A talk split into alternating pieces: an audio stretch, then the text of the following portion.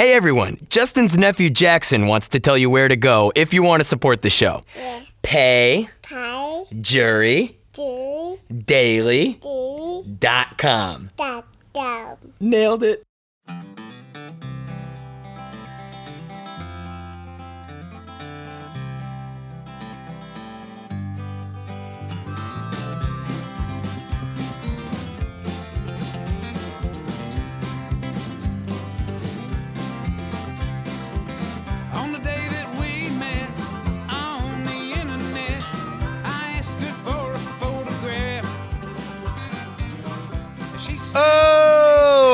Friends, welcome. Welcome to the Justin Robert Young podcast. My name is Justin Robert Young. The world is a swirl for me today. As I look over at my whiteboard, I see a big old goose egg on days until Raise the Dead launches. That is because, indeed, Raise the Dead has launched. Go get it right now. It's my brand new six part history podcast, uh, available on its own feed. It is it is important that everybody in this initial surge goes and uh, uh, you know subscribes because it matters. Like basically, the, the iTunes charts they are determined by new subscribers. So the only time that we are likely without any kind of man, if we get outside press, that'd be great. But you know, you need to rank high to get outside press. So if you want to go listen to it, uh, uh, please go ahead. I'm gonna tag the trailer at the end of this episode right here, which I think I said I was gonna do yesterday, and I definitely didn't do. So I'm definitely gonna do it today because I edited together a 60 second version. It's actually 70 seconds. Enough nonsense. The news, please.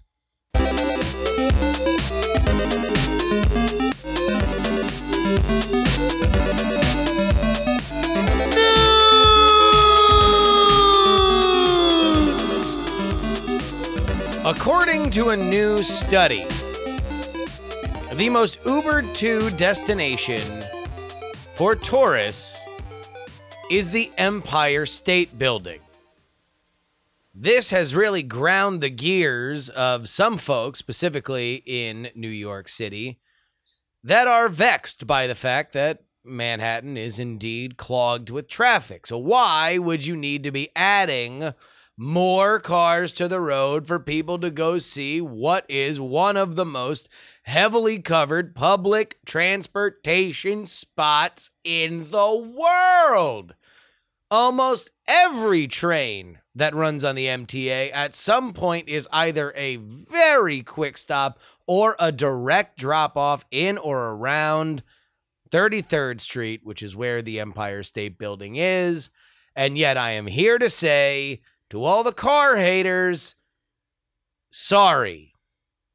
These are the problems with centrally planned ideas. Some people just aren't into it. And maybe, maybe the system is a little complicated. Maybe, maybe the uh, subway's a little dirty. Maybe it's annoying and hard and intimidating. Indeed, I will say intimidating for people that have never interacted with the subway to get on it.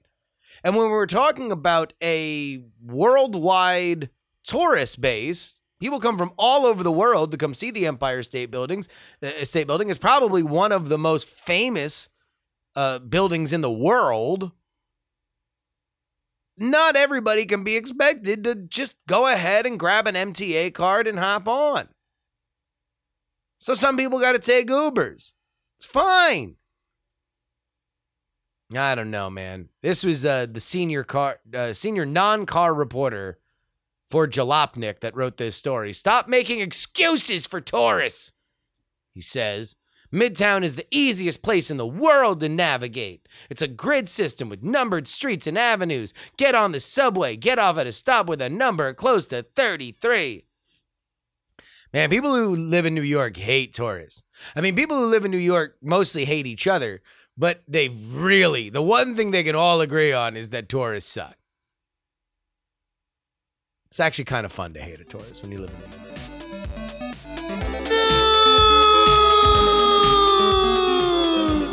Headline from CNBC The other college debt crisis.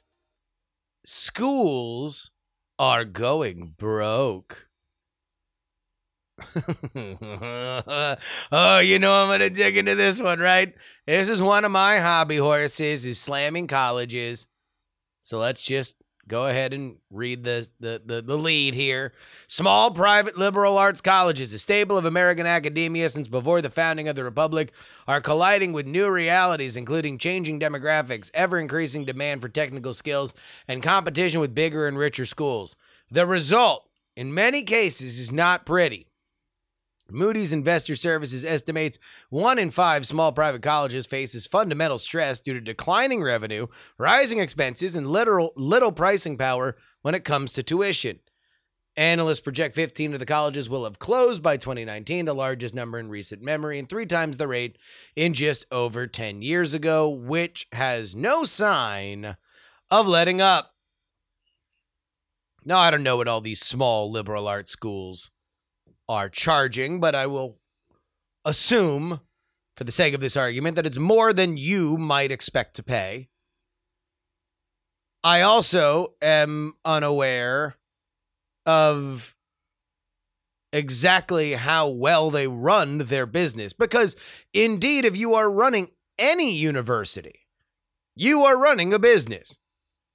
Now, public colleges are really public private partnerships. They are organizations that are contracted with the government to take in X amount of money. But private schools are a business. Your product is what your degree is. Your degree, what you are selling, is more viability in the job market and being a better human. So, guess what? People are starting to realize that maybe your product is, if not bad, if not useless, is overvalued.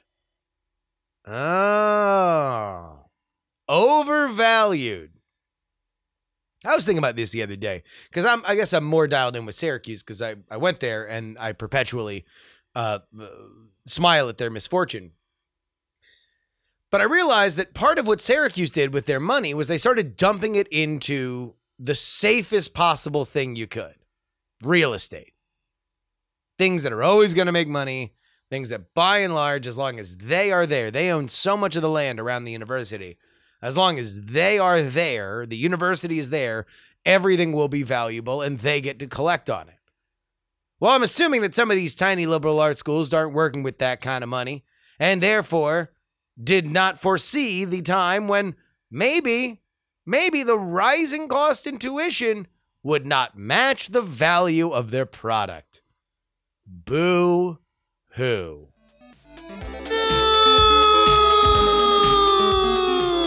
Now, I'm going to read you a headline. It is from the Daily Beast, an article written by style writer uh, Alaina Demopoulos. And here's the headline Is that Canada Goose Coat keeping you single?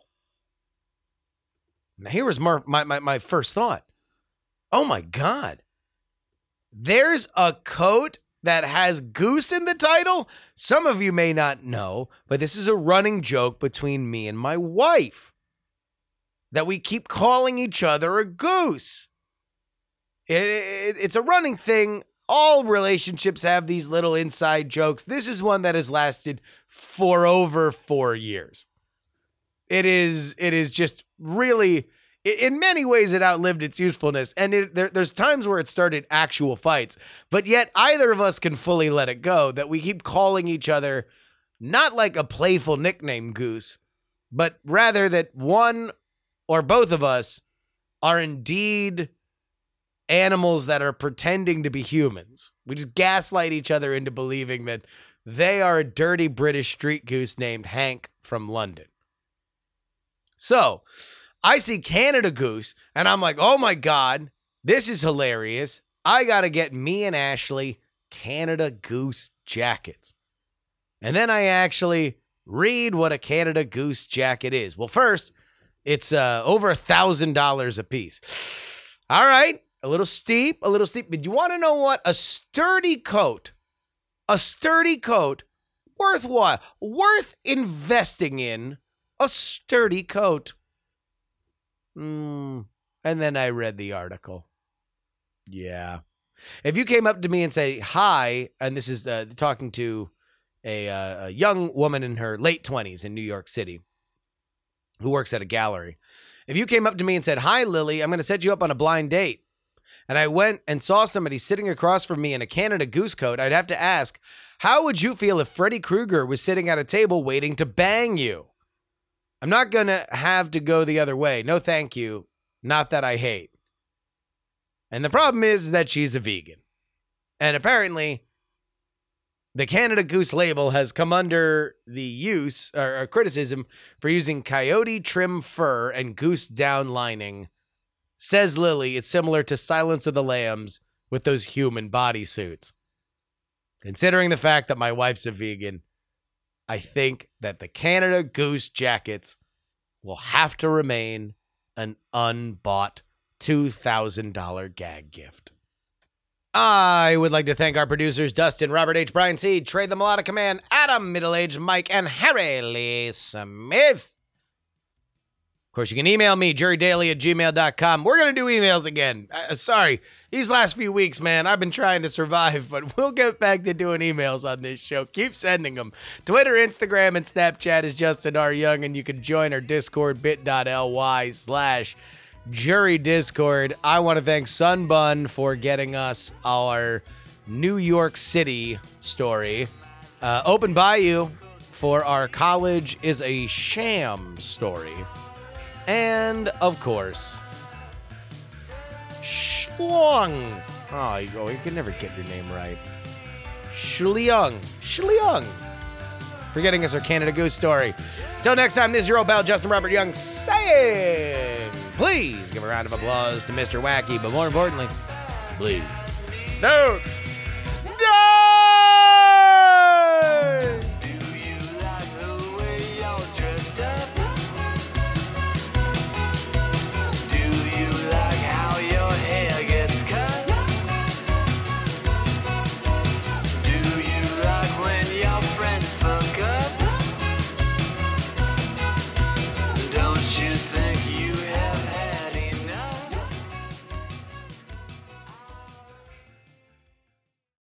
Diamond Club hopes you have enjoyed this program. As a candidate, who is Trump more like? Kennedy or Nixon? 2016 is an election no one saw coming, but what if we were looking in the wrong direction? What if the only way to understand the biggest upset in presidential history is to find the time it happened before? That's what we're going to do here. But unlike 2016, as we are in the 60th anniversary of the 1960 election, we know all the dirty details. For everyone else, it's just old news. And old news dies and becomes history.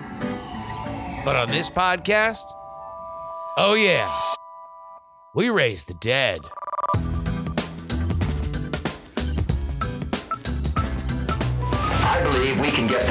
Moving again.